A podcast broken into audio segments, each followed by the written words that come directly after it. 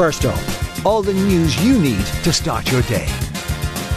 Good morning, you're listening to News Talk with me, Shane Beattie. It's Tuesday, November 7th. I hope you're well. Coming up, the need for a humanitarian ceasefire more urgent with every passing hour.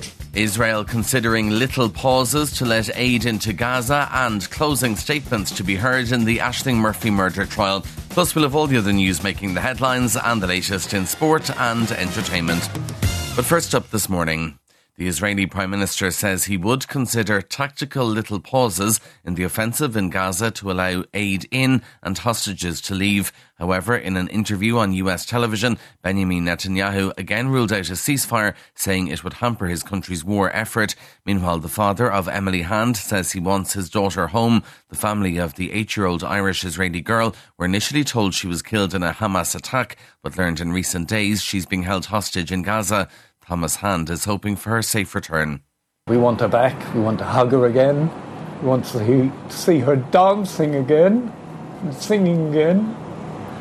It will take time, but if they give us Emily back again, we will do it. The Palestinian flag will not be flown above City Hall in Dublin. An emergency motion to do so was tabled last night at the City Council's monthly meeting. It was defeated during a vote proposed by independent councillors, and a motion to fly a peace flag instead didn't reach consensus before heading to a vote. Fine Gael's James Gagin supported the counter-motion, as he says flying the flag of one side is not the way to achieve peace. Irish people are utterly horrified as to what is taking place in Israel and what is now taking place in Gaza.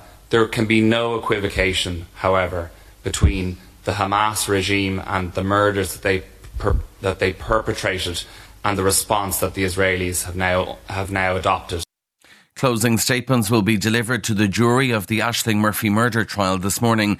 33-year-old Yosef Pushka of Llanelli Grove, Muckla, County Offaly has pleaded not guilty to murdering the schoolteacher along the banks of the Grand Canal in Tullamore in January 2022. News Talk's Andrew Louth reports. The jury heard from its last witness yesterday, and they will hear the final arguments from both the prosecution and defence later this morning. Prosecuting barrister Ms. Anne-Marie Lawler will deliver her closing statements first to the jury of 9 men and 3 women over 3 weeks after she opened the trial before the Central Criminal Court. That will be followed by the closing arguments on behalf of the defence, which will be led by counsel Michael Bowman. Trial judge Mr. Justice Tony Hunt said yesterday that his own charge to the jury will be completed by tomorrow. Andrew Lyons at the Central Criminal Court. The number of Gardaí resigning from the force continues to rise, with figures showing 135 members have quit so far this year. Last month alone, 13 Gardaí resigned, while a further 12 retired. There were a total of 107 resignations last year. The Garda Representative Association says an increasing number of Gardaí are moving on because of low morale, unfair treatment and work-related stress. GRA President Brendan O'Connor says the figures aren't surprising. No, the figures would certainly be in line with what we're observing in relation to our members and the feedback we're getting.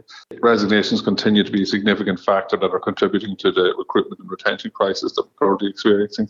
A multitude of reasons, lack of training, the bureaucracy, assaults on members, just all the issues that the GRA have been highlighting on an ongoing basis. A 44-year-old Limerick man is due in court this morning, charged in connection with the death of a father of 2 last weekend. Joe Cahill, with an address of Sarsfields Avenue, Garryowen in Limerick, was charged on Sunday with intentionally or recklessly causing serious harm to Gerard Curtin at the same address on November 4th. Mr Curtin was discovered unresponsive outside the house in the early hours of Saturday morning. Mr Cahill will appear via video link at Limerick District Court later. The judge at Donald Trump's civil fraud trial in New York has threatened to remove him from the courtroom during tense exchanges with his legal team. The former US president is accused of inflating his net worth and deceiving banks and insurers. At one point during the hearing, Mr. Trump was told to avoid political speeches. One of his lawyers, Alina Hapa, is far from impressed with the judge. But I was told to sit down today.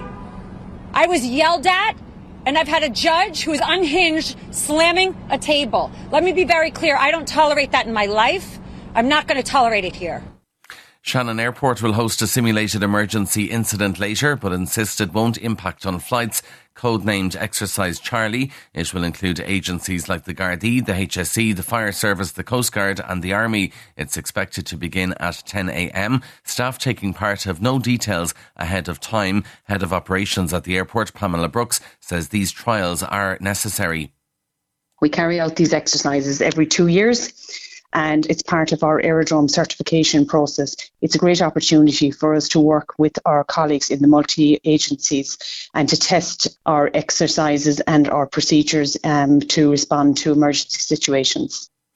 In entertainment news, James Corden will launch a new celebrity podcast next year. The 45-year-old who left his American late-night chat show in the spring has been announced as host of This Life of Mine. We're told he'll seek to tell the untold stories of some of the most well-known public figures.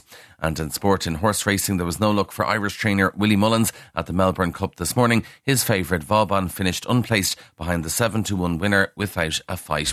And that is First Up for this morning. Please start your day with us again here tomorrow. In the meantime, you can check out all the news you need on newstalk.com.